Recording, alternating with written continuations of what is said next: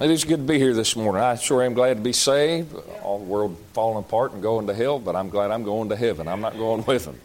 Amen. I really am. I'm sure am glad I'm saved and had a good week. I hope you had a good week. I hope you tried to tell somebody about the Lord, tried to invite somebody to church. And uh, let me just say a word. We, we went out yesterday and didn't really get a warm reception by too many folks. Everybody acting like they're too busy to talk about Jesus. And all I can tell you is that if that's the reaction that you got this week, just keep going, man. Uh, just do your part. Just just do what you can and trust the Lord.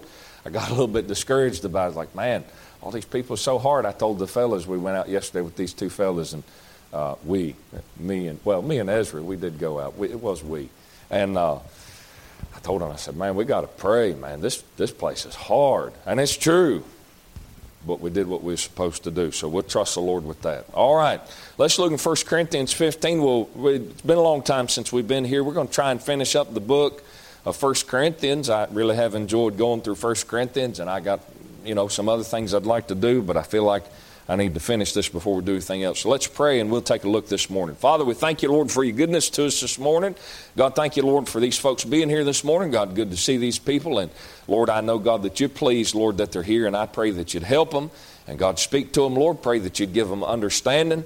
And Lord God, truly, with all of our hearts, Lord, we're not, uh, Lord, this is not the biggest church in this county, Lord, and this is not Lord, the biggest church in this country. But Lord, I pray that what we would produce here, God, in, in Charlton County here at People's Baptist Church is a group of people that love the Lord and want to be obedient to Him. And Lord, love your word, God. Lord, love the truth, God, more than they love anything. God, I pray that, Lord, we could be a people, Lord, that, Lord, like Job said, I've esteemed the words of his mouth more than my necessary food. And God, we're going to be together a good part of the day today, Lord, and I pray, God, that you'd bless everything that's said and done to you, glory and honor. Lord, there are some folks missing this morning, but I pray you'd be with them, God, as they're making their way here. And God, if they're not making their way here, Lord, I pray you'd convict them and help them, God, to see the importance of being in your house, God, Lord, and just be with us, God. We thank you for it. In Jesus' name we pray. Amen. All right, 1 Corinthians, let's start in verse 35. 1 Corinthians 15, verse 35.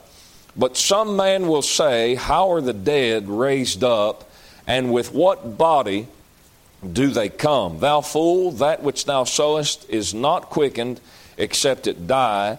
And that, that which thou sowest, thou sowest not the body that shall be, but bare grain. It may chance of wheat or of some other grain. But God giveth it a body as it hath pleased him, and to every seed his own body. All flesh is not the same flesh, but there is one kind of flesh of men, another flesh of beasts, another of fishes, and another of birds. Now, I don't think you need a biology lesson to figure all that stuff out, but you can see that there obviously are, are grand differences between, excuse me, beasts of the field, men, fish, birds, reptiles. There's different there's differences in their flesh. Obviously, I think you can see that. Which it really surprises me. It really amazes me why people would think that one evolved from the other. But that, that's not the way that the Lord did, did things. You know, when the Lord does things, He makes things He makes things complete. He makes things uh, He makes them right. When the Lord looked at something uh, when he made these things in Genesis chapter 1, when he, when he made them, he didn't look at them and say, well, you know, here's this monkey, and he's eventually going to turn into a man. He made a monkey a monkey, and he made a man a man. And you know, evolution will turn around and say, well, you know, the same elements that are found in monkeys are found in men. That's because they ultimately come from the same place. Yeah. So that's not hard to figure out unless you unless you confused with a bunch of fi- science falsely so called. And make no mistake about it, evolution is not science. It's not science. It's not science. It is not science. Science can be observed. You ever seen anything evolve to the same degree that evolutionists claim it evolved billions of years ago? You ain't never seen anything evolve. You say, well, you know, people, you know, things, you know, uh, this thing evolves here and this thing adapts. Yeah, but that's not evolution in the grand scheme. That is macro evolution, is what the evolutionists are talking about. You're talking about something, you know, you were born in Michigan and you learned how to adapt to living in South Georgia. That, that's not evolution, that's adjustment. You take an animal and you pick him up from South America and you put him in the Everglades, well, he's probably going to have to have a little bit of adaptation. But then you take him and put him in South Carolina or North Carolina, he's going to have to adapt a little more. And if he gets too far away from his natural echolocation, he'd probably die. Uh, but he can adapt a little bit. That's not proof of evolution. Amen. That's, anyways, wherever that came from. All of that out of verse 39. 1 Corinthians 15 39 is where we're at this morning. But, anyways, so verse so all of that to say in verse 39 what you have is there's differences. There's differences in in flesh. There's differences in beast men fish birds. Verse 40 there are also celestial bodies and bodies terrestrial. Celestial means heavenly terrestrial means earthly. So you've got a difference between a body that is a heavenly body and a lot of times, uh, you know, your language kind of gets skewed a little bit. He's not talking here about the sun, moon, and stars. You know, people talk about heavenly bodies. That's not what he's talking about. There's a body, just like the body that you're sitting in this morning, there's a body that's heavenly. It's, it's adapted. If we could go back to verse 39, let me put it to you like this Here's the flesh of men, it's adapted for its, for its use, for its purpose. You have things that you need to do. You have labor that needs to be taken care of. Well, you have a body that is adapted for that purpose. Flesh of beasts, they have a body that is adapted for their purpose. The flesh of fish, they have bodies that are adapted for their purpose. You're not going to take a man and put him in water and leave him there for the rest of his life because he's not, he's not ready for that kind of environment. Uh, he doesn't have gills behind his ears and you know he doesn't have scales. He, he's not made for that thing. And it's the same thing with you're not going to take a man and put him in the air and let him go. He's not going to fly because he doesn't have a body that's adapted for that purpose so all of these bodies, they, verse 39, all of these flesh of men, flesh of beasts, flesh of birds, flesh of fish, they have something that's suited to the environment in which they're surviving, in which they're living, and it's suited to the purpose. Well, when you get to verse 40, he says there are also celestial bodies and bodies terrestrial. What are those? Well, ultimately, those are bodies that are adapted to where they're at you, in the condition that you're in right now, you cannot go to heaven like you are. You, you can't. You say, why? Because your body's not made to handle that. Can you see the, I think you can see the connection between that statement and verse 39. That's the line of reasoning that Paul is using. He, using it, help us. Using. Boy, I say all kinds of strange things. Y'all better pray for me. Uh, but you're not you, you can't take your, your terrestrial body that's something that's made to, to meet with the dirt. Uh, when when the lord put the curse on adam and eve and the serpent and on the earth because man's disobedience he told adam he said out of the dust you came and unto the dust you're going to return. Well, see that body is attached to this dirt. That body that you're sitting in this morning it's attached to the dirt it's not dirt. What, what, what you're sitting in right now, that is not uh, a rolling dirt bag. It, it's flesh. You're a living person. But there is a connection to the dirt. When you, I know this is morbid, but it, it's true. When, you, when somebody dies, they do one of two things with them. They either bury them, they put them in a coffin, put them in a casket, and they bury them in the dirt or they burn them, they cremate them, they burn them to ashes, and ultimately it goes back to the dirt. You say, well, it's sitting in a bag in a little. I understand that, but ultimately it's dust, is it not? I, I, I, hate to talk about stuff like that because I know you hate to think about your relatives that way. And I'm not trying to be disrespectful, but that's ultimately what it is. That really puts you in touch with the grand scheme of what we are. Man is very finite. I, boy, that, that could open up a big line of preaching, but I, I'm not trying to preach this morning. So you can't go to heaven in the condition that you are.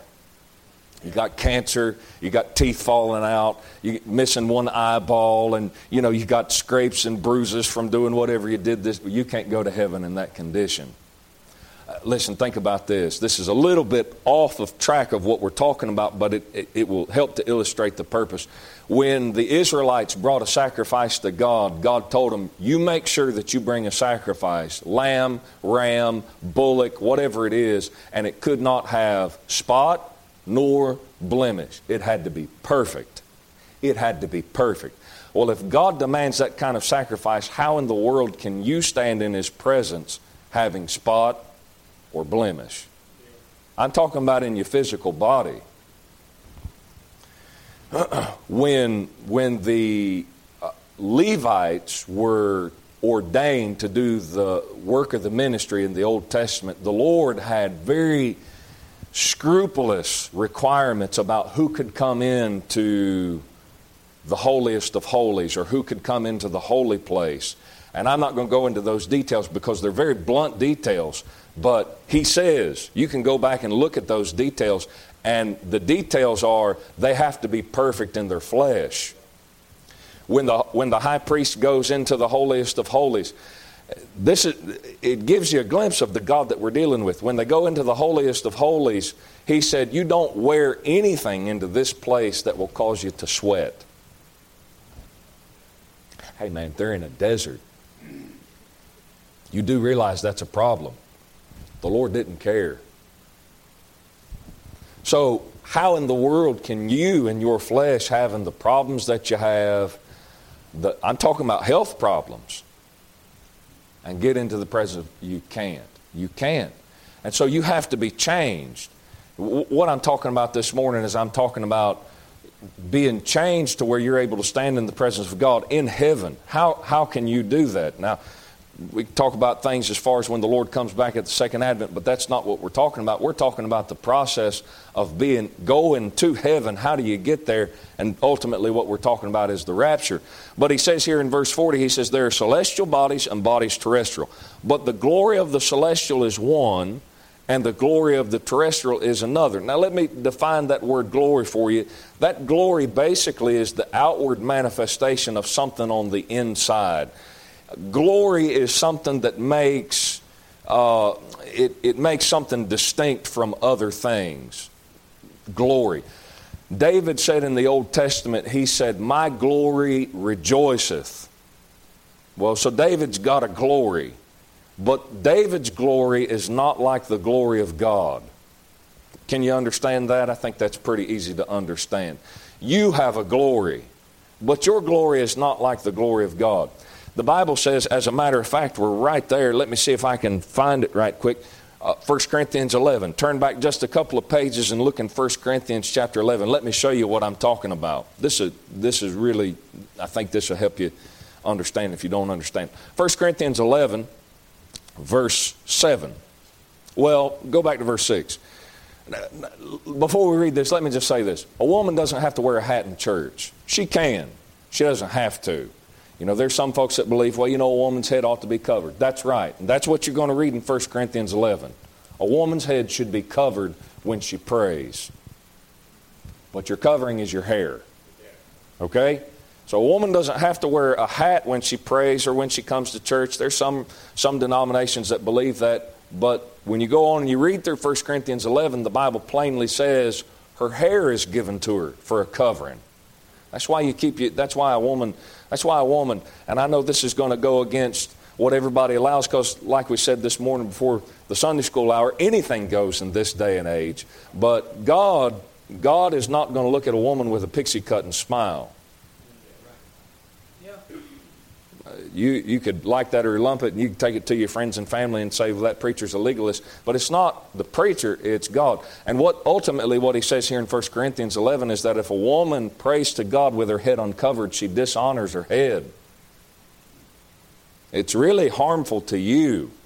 So, anyways, that's a different subject for a different time. What we're, what we're talking about is he says there's, uh, he says the glory of the of the celestial is one and the glory of the terrestrial is other. We're trying to talk about what this glory thing is. What is that all about? We said, you know, man has a glory and God has a glory. Those two things are not the same. Well, look, this illustrates this, this thing really well. Verse 6 For if the woman be not covered, let her also be shorn. But if it be a shame for a woman to be shorn or shaven, let her be covered. For a man indeed ought not to cover his head for as much as he is the image and glory of God, but the woman is the glory of the man. For the man is not of the woman, but the woman of the man. Neither was the woman created, neither was the man created for the woman, but the woman for the man. For this cause ought the woman to have power on her head because of the angels. Now look down at verse 15. But if a woman have long hair, it is what? It's a glory. It's a glory to her, for her hair is given her for a covering. It's a glory. It's a glory. It's a glory. Well, what what I said was a, a, glory is the outward manifestation of an inward thing. Isn't that right? Now, thank God that there are no transgender folks in here. But listen, ma'am, if you cut your hair all the way off, you still know that you're a woman, right? Right? Okay, if you cut all, if your head was shaved, you know that you're a woman.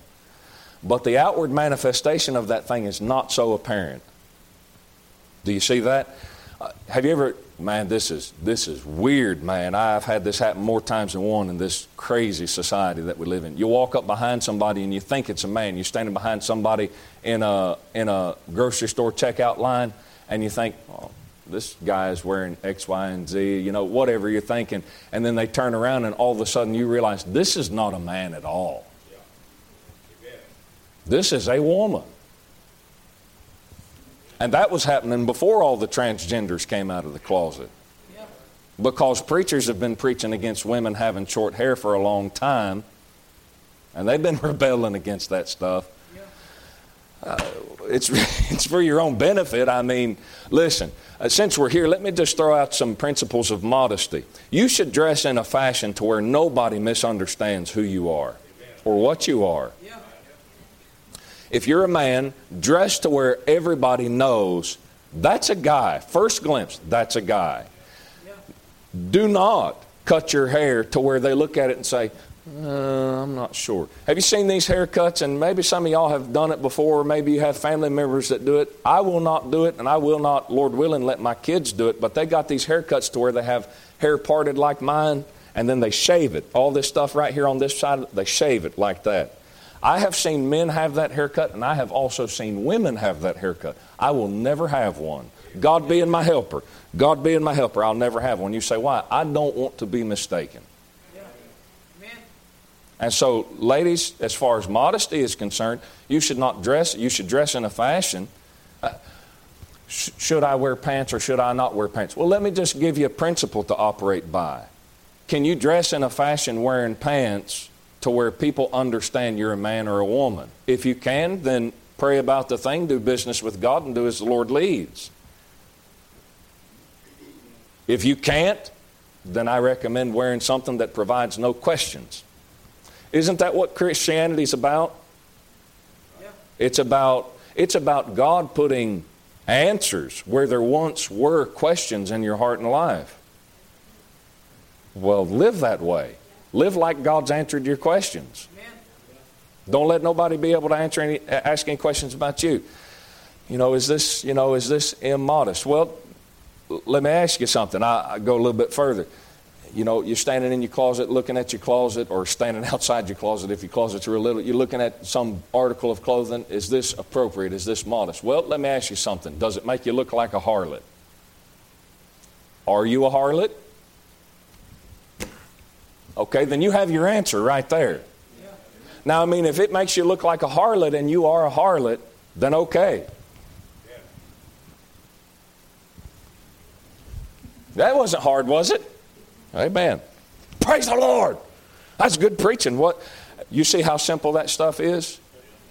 You know, oh, he preaching against women wearing pants. No, man. I think I made that statement in this church one time, and boy, a hush came over this crowd like you wouldn't believe. Hey, listen, it is what it is. I, it just is what it is. All I'm telling you this morning is, hey, just dress like there's no no questions. I got on all that by saying, if you shave your head, women get cancer. They have to have radiation, chemo, or at least they take those things and they lose their hair. Does that mean that they're not a woman anymore? No, that's not what that means at all. That kind of stuff happens. But you know, you know, I've seen I've seen women go through that kind of stuff, and you know what they do? They take those, forgive me, they take those do rags, and they put them on their head. You say why? They, there's something there to where they want to be recognized as for who they are. Why? Because God gave them that hair for a glory. It's an outward manifestation of something on the inside. That's why it's weird for men to wear long hair. I don't care who's doing it. I don't care what Southern gospel singers are, are doing it and what preachers are having them in their churches and acting like it's okay. It's weird. And it will always be weird. Amen.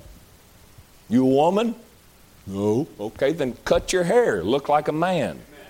Jesus had long hair. Prove it. Hey, listen. Listen, let me say something. There's a possibility that he did have long hair. There's a possibility. And I'll tell you why. Because he was a Jew. And when you go into the Old Testament, they, said that they were not to round the corners of their beard or mar the corners of their head. So there's a possibility that he had some longer hair than what you're accustomed to. But you can't prove that. Where's your pictures? Where's the physical description that Jesus had long hair? I know what hippies will use to justify their long hair. Jesus had long hair. Prove it, sucker. You don't know. You probably ain't even read the Bible all the way through. Not going to tell me what Jesus looked like. You got that out of some little goofy children's Bible written by some hippies. Yeah. Amen. You're welcome. You're welcome. Yes, sir. Jesus didn't have blue eyes, neither. Jews don't have blue eyes. Amen. Anyways, you're welcome. That was a grand message on modesty this morning. Cut your hair, grow a beard. If you're a man, I don't recommend none of you ladies growing beards.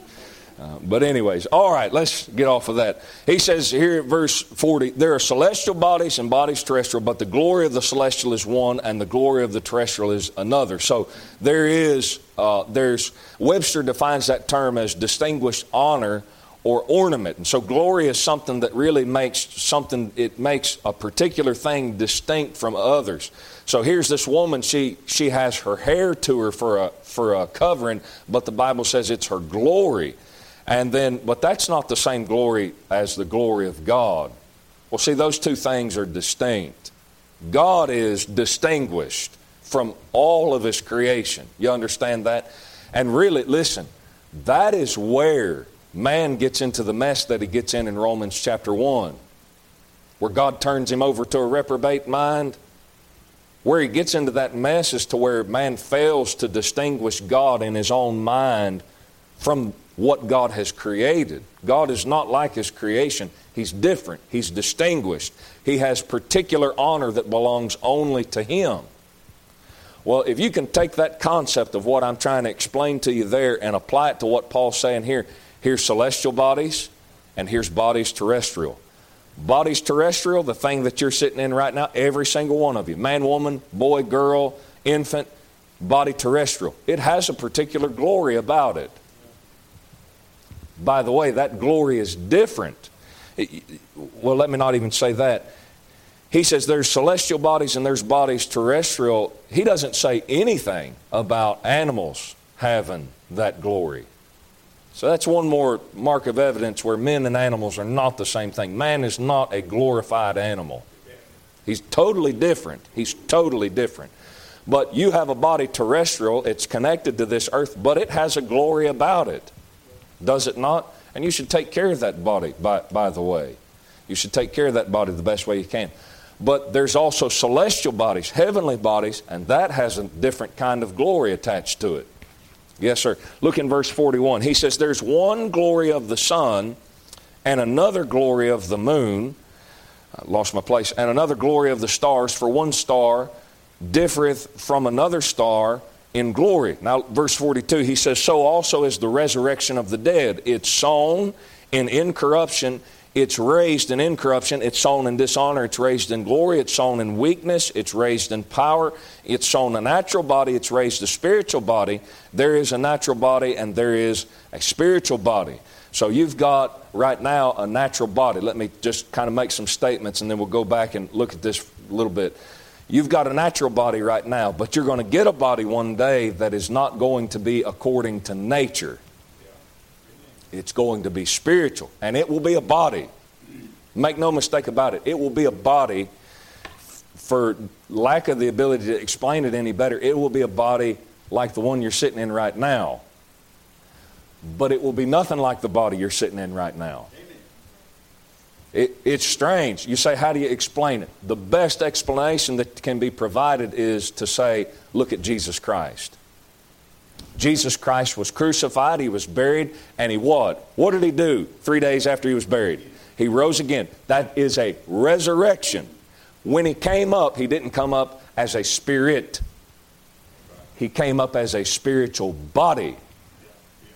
When he stood in the presence of his disciples, he said, Touch me. You can't touch a spirit. You go to grab Casper the friendly ghost and you're going to go right through him.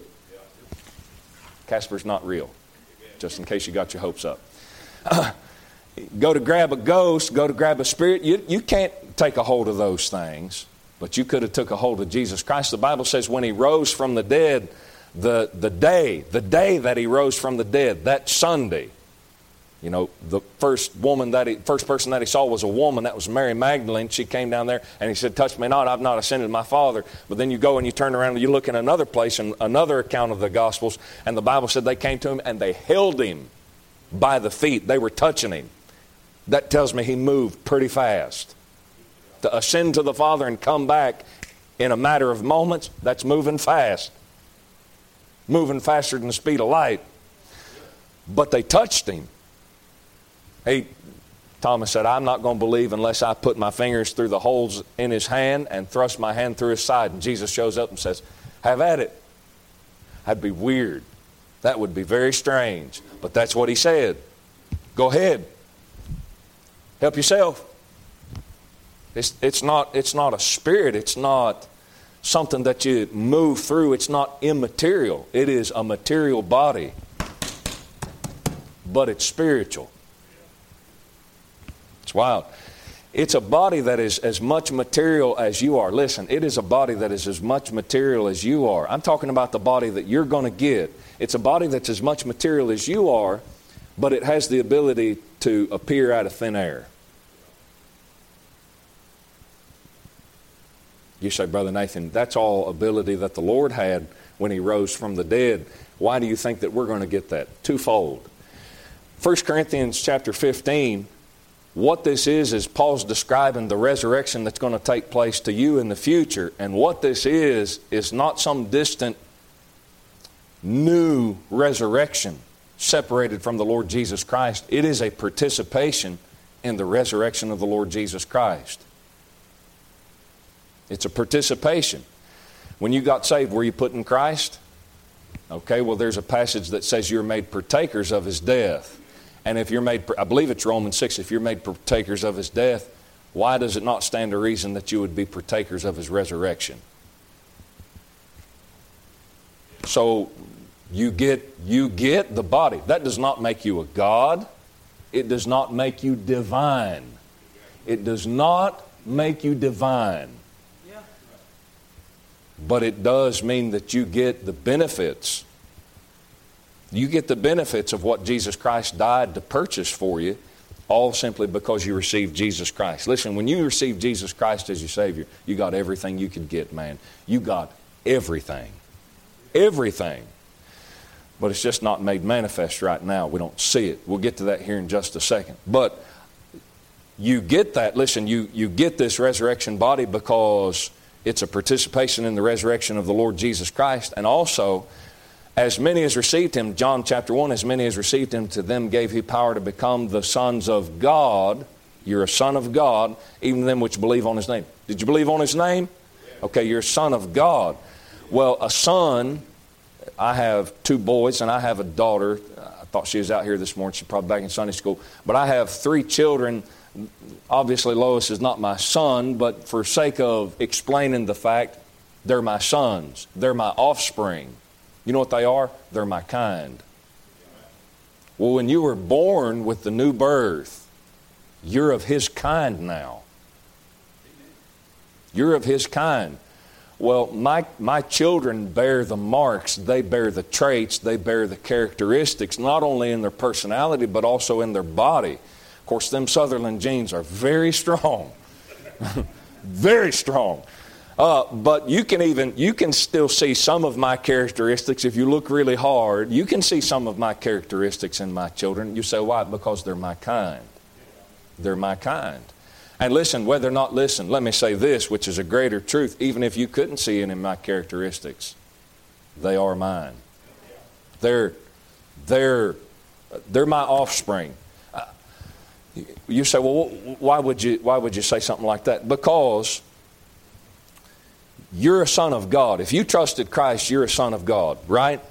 Okay, well, there's going to come a day where that, that fact is going to be made manifest in your flesh 100%. You say, Well, I don't see it right now. That doesn't change the fact that you're his offspring. You say, Well, I don't see any likeness of Jesus Christ in my life. Well, you better start paying attention to your Heavenly Father and start letting Him teach you how to act. But you still got his royal blood flowing through your veins. So you're still a partaker. You're still a partaker. Okay, now, now go back to this thing here in verse 42. He said, So also is the resurrection of the dead. Uh, so also is the resurrection of the dead. What's, what's he talking about? What he's, well, what he's covered in verse 40 and verse 41. Let me put it to you like this. You've, you've got eternal life right now, do you not? You got eternal life. But to be honest with you, from standing up here looking at you, you don't look like it. And I can say the same thing if I was sitting in your seat looking at this sorry carcass. I don't look like I've got eternal life. Uh, I still got a little bit of fuzziness in my vision from waking up this morning. I got about three quarters of a cup of coffee that I didn't get this morning because I woke up a little bit late, and so my, my vision's still a little bit fuzzy. I haven't woke up all the way yet. I don't, I don't feel like I have eternal life. I was through the night. I, did, I asked Brother Clinton, Brother, uh, see, Brother Michael, boy, my brain's about to fall apart. That don't take much. But I said, How'd y'all sleep last night? I asked him that because I didn't sleep worth a wink last night. I don't look like I have eternal life. You don't look like you have eternal life, but you do. Ain't that right? Well, look in Romans chapter 8, verse 19. Let me see if we can pick up the speed a little bit. I want to try and get good ways through this passage. Romans chapter 8, and look in verse 19. You've got eternal life right now, but it's not manifest in the fullest sense. It's not, it's not apparent if you if I think you could see what I'm saying with that. But Romans chapter 8, look in verse 19. He said, For the earnest expectation of the creature waiteth for the manifestation of the sons of God. You say, Well, I thought we were the sons of God right now. That you are but it's not exactly manifest in the way that it's going to be in the future. Look in 1 John chapter 3. 1 John chapter 3. 1 John chapter 3. And look in verse 2. 1 John chapter 3 and look in verse 2. Now I'm going to read this wrong for effect, so pay attention. 1 John chapter 3 verse 2, beloved, we are going to be the sons of God. That's not what it says. It says, now are we the sons of God. You say, well, I don't see it. That's right. You say, well, I don't feel like it. That's right. But you're a son of God. If you trusted Christ as your Savior, you're a son of God. Well, I ain't quit smoking yet. Well, you should. Quit that smoking. Yeah. Quit your drinking. Quit your chewing. Quit your cussing. Quit your running around. Yeah. Oh, nobody could be saved if they run around. Uh, you don't get saved by quitting running around. You get saved by trusting Jesus. Yes, sir.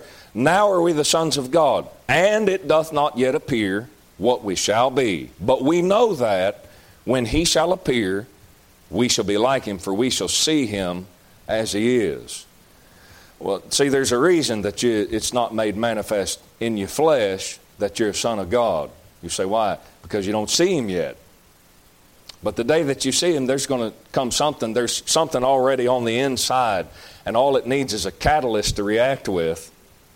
And once that catalyst shows up, there's going to take place a spiritual transaction in a way that you've never had take place. I'm not talking about being saved. What I'm talking about is the manifestation of your salvation in this body. See, you're saved. Listen, you're saved in your spirit and your soul.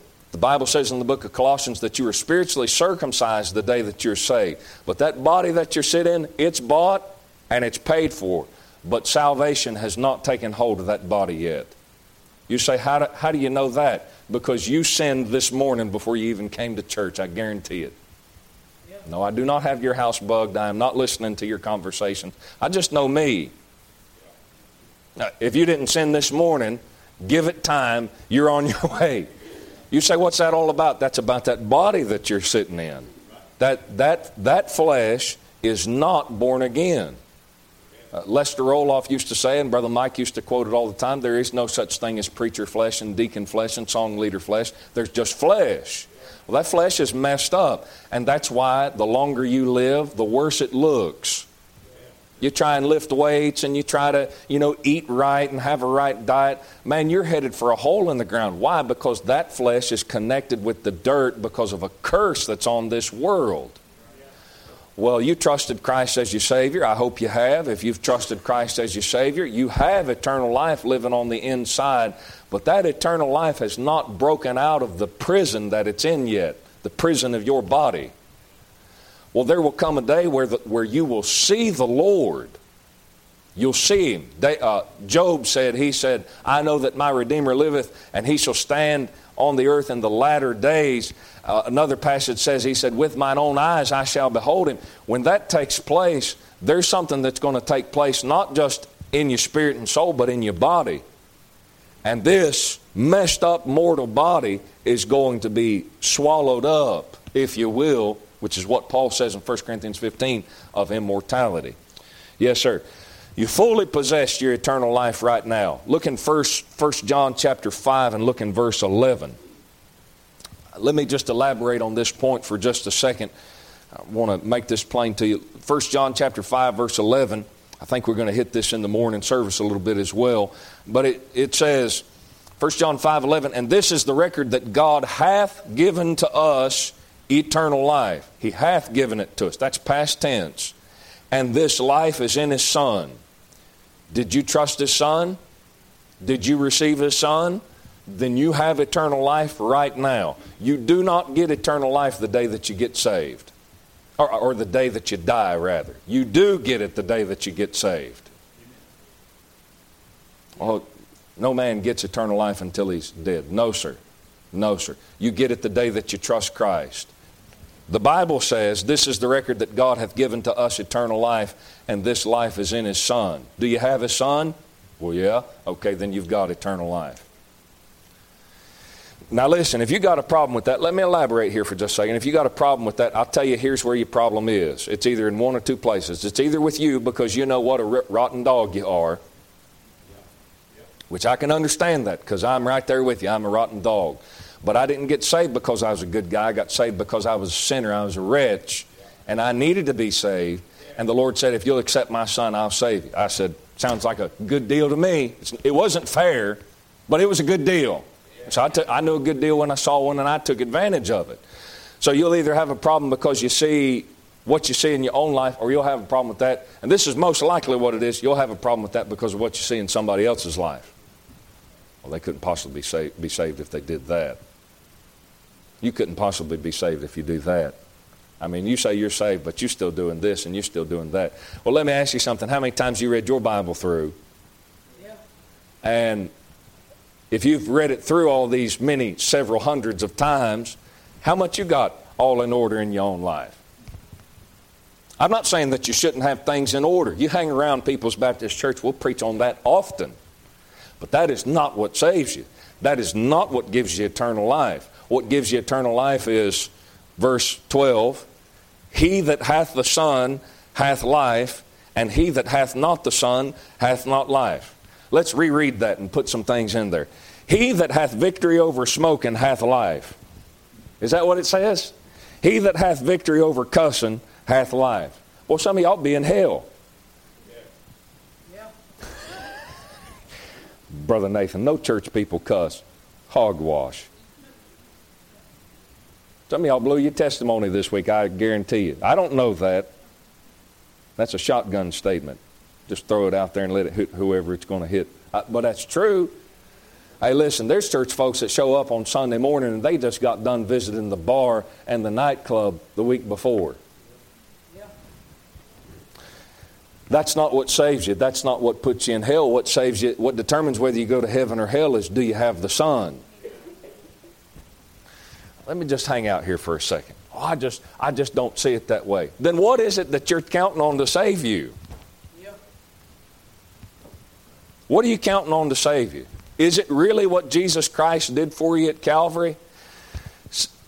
I'm not, listen, I'm not going to say that everyone who buys into this mentality of, oh, you couldn't do that, you, could, you, you couldn't do that and be saved. I'm not going to say that everybody that buys into that mentality is lost. But I will say this if you are saved, what happened is some stupid preacher, and he's a stupid preacher, or some stupid Christian came along. And I say that without apology. You say that's terse, that's coarse. Yes, it is, on purpose.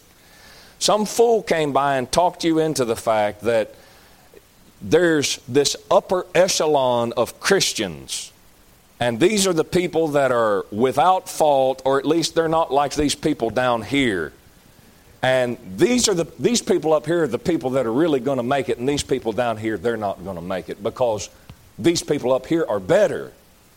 And when you get asked, well, what class of people are you in? Oh, of course I'm up in this class. Of course. There are some honest souls who would put themselves down here, but those are few and far between. Those are usually the folks that struggle with the fact of, man, am I really saved? Hey, man, I'd rather you, I'd rather you struggle with that than be up here in this situation to where you so self righteous, you counting on your own good works to get you to heaven because they ain't, and you're in danger. You're in danger. You're in danger. He that hath the Son hath life. Do you have the Son? Yeah, I got the Son. Then you got life. Do you have the Son? No, I don't have the Son. Then you don't have life. Yeah, but I got church membership. You don't have life. Yeah, but I put money in the plate. You don't have life. I've been baptized. You don't have life. It's that simple. It's that simple. You said, Brother Nathan, teach us the deep, dark doctrinal things. We're getting there, but you got to understand that first. Yes, sir. Well, kind of running a rabbit trail, but this is a good rabbit trail for you to understand. So you've got this eternal life on the inside. Here you've got here you're at a place in your life right now. Here you sit. How many of you trusted Christ as your Savior? Let me see your hand. Okay. You trusted Christ as your Savior. Now you know at some point in the future that eternal life that you have right now, that eternal life is going to be made manifest on the outside. By the way, that is predestination. Predestination is not God coming way back here before you get saved and saying, "Oh, you're going to get saved whether you want to or not." That is not predest- that is not biblical predestination. That's the predestination that the Calvinists preach, but they're wrong. That's not in the Bible. Biblical predestination is the fact that once you get saved, you are going to make it to this day, whether you want to or not whether you keep believing or not. Brother Nathan, you don't believe in perseverance of the saints? No, I do not. Because I believe there's many folks. I believe there's many folks who have gotten saved, and somewhere along the lines they got bitter, and they're going to die backslid. And you know what? If they got saved, they're still saved. Because you're not saved by your faithfulness. You should be faithful. You should stay consistent, but that's not where your salvation comes from. Your salvation comes from the fact that Jesus stayed faithful. Yes, sir. You get eternal life right here. Here's a day coming to where eternal life is going to be made fully manifest in your body. That takes place at the rapture. Okay, but what about eternal life being made manifest in your body between then and then? How do we how do we get that taken care of? Well, 2 Corinthians chapter 4, let's look at a couple of verses. We'll try and run through these things right quick. 2 Corinthians chapter 4, and then also you can grab 1 Peter 2 Corinthians 4 and 1 Peter 4.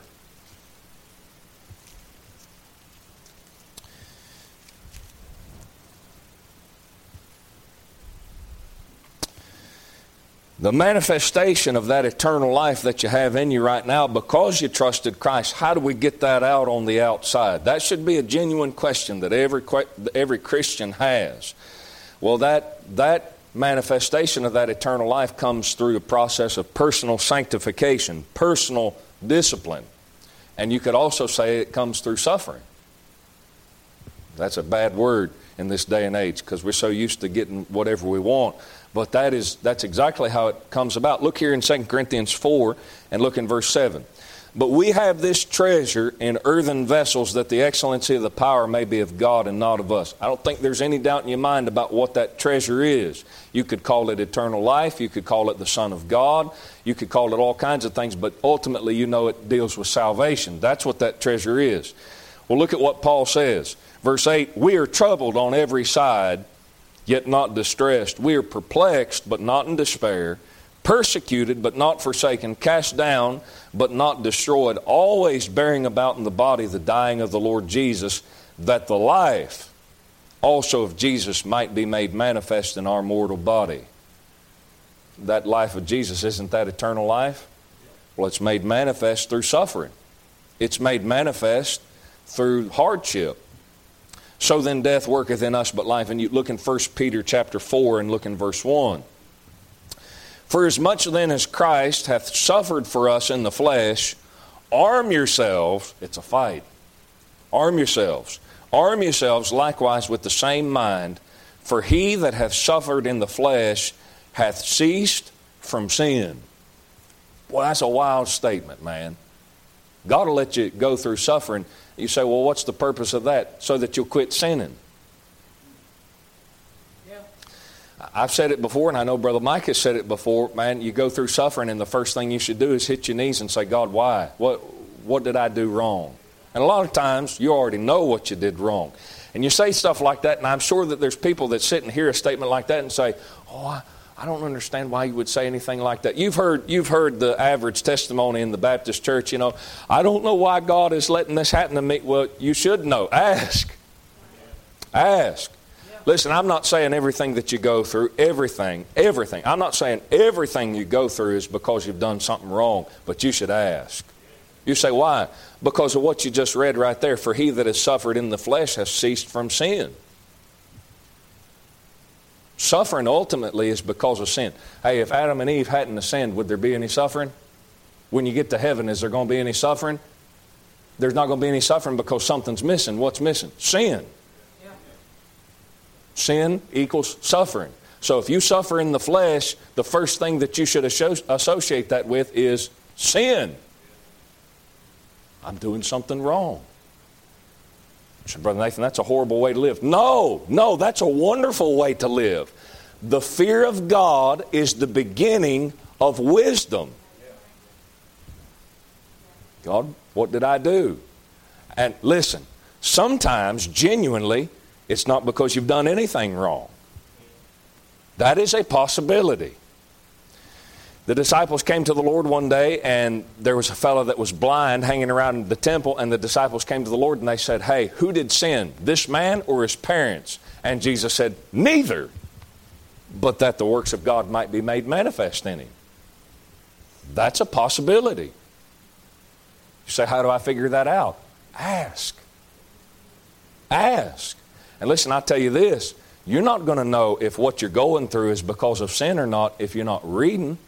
Because of a lot of the things that bring heartache and suffering and trouble and tribulation, they're already predefined in the pages of the book. God has told you if you do this, this is going to happen. If you don't do this, this is going to happen. God has already explained it to you. So while you're sitting back here saying, I don't know why God's letting this happen to me, God's saying, I told you in my book if you'd have just read. Yes, sir. So I would, I would certainly ask. Well, see, what that suffering is, is that's a sanctification process.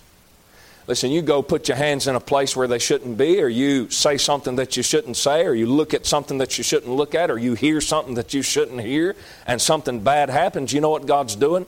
God is, the Bible talks about in the book of uh, Proverbs, he said, if you take a fool and put him in a mortar and beat him with a pestle. You know what a mortar and a pestle is? That's one of those things that the apothecary has, the pharmacy. They take those pills and they put them in there and they got that little thing. It's like a little, it's like a little stone piece and they beat that pill and they grind it to powder.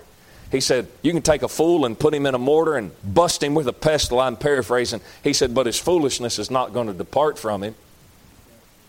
Well, God will take you after you've done something wrong, and God will put you in that mortar and beat you with that pestle. You say, What's He trying to do? He's trying to get that impurity out of you.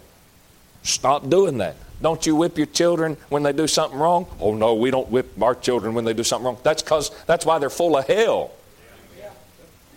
You don't, you don't beat your kids because you hate them. Oh, you said beat. Yes, I did. Yes, I did. You don't whoop your children. You don't beat your kids because you hate them. You beat your kids because you're trying to associate negative consequences with bad actions. You take a switch and you light their legs on fire, not literally, but with that switch, you light their legs on fire so that they can understand next time I lie, it's going to be this bad or worse. And hopefully, the fear of that con- consequence will say, I'm not doing that. I just don't believe in all this fear mongering. That's because you're stupid. The fear factor works. God appeals to the fear factor. You know why I got saved, Brother Curtis? It's not because I loved Jesus or because I was moved at the fact that He died for my sins. That is not why. Some people probably have got saved because of that. You know why I got saved? Because I was scared to death of going to hell. I was scared. You were scared into salvation? Yes, I was. Yes, I was. I just ain't afraid of nobody. You're mentally insane. You're insane. And I guarantee you, if we examined your life, not even very close, but just in a minor degree, we could see that your life has fallen apart. If you really ain't afraid, your life has fallen apart. You know what the Bible says about the devil in the book of Job? It says he's the only creature that God made without fear.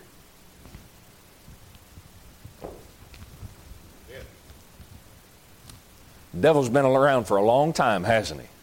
Long time. How well you think he knows that book? I bet the devil's a premillennialist, just like we are. At least I am. I'm a premillennialist. I bet the devil knows. I bet he knows that's I bet he knows all about Daniel's 70th week. I bet he knows. I bet he's got Revelation memorized, the whole book, Revelation. He's got it memorized inside and out. He knows what his end is going to be. Why don't he change? no fear. Some moron ride down the road in a big jacked up truck, no fear on the back of it. That's a son of the devil. That's a that's a child of hell. All this fear mongering religion. Okay. Go do what you want to do then. You're free to do that. It's a free country. But you're going to wind up in hell, buddy. You, and if, listen, if you're saved and you don't have the fear of God in your life, you won't wind up in hell, but you'll wind up with a damned life. Your life will be ripped to shreds. Hey, you trusted Christ, God's got your soul. But, buddy, if you don't approach God with the same fear in your life that you approached Him with regarding your eternal soul, buddy, you're going to have a messed up life to live for the rest of your life. You know what the best attitude to approach God with is? Oh, God, be merciful to me, a sinner. You, you can't go wrong with that kind of an attitude. You cannot go wrong with that attitude. Listen, I've stopped teaching and now I'm preaching, but that's okay. Maybe this, I'm sure this needs to be said. Listen, every problem that you got in your life this morning, I guarantee stems from the fact that you quit taking that attitude. God, be merciful to me, a sinner and you got cold and you got indifferent and just thought, well, it'll be all right. I'll just, you know, I'll just keep going and doing my own thing. No, sir. You're not going to keep going. You're not going to keep doing your own thing. You're going to run straight into the gates of hell one day, and it's all going to fall apart around your ears. You say, why? Because there's a God to be feared. There is a God to be feared. He loves you. Prove it. He sent His Son to die for your sins. Yes, sir. Yes, sir. Well, what the Lord does for a Christian is He takes those things, those, those, those things that you do that's not right, and God will let tribulation come. He'll let a little bit of sorrow come. You say, What's He doing and all that stuff? He's trying to get you to stop.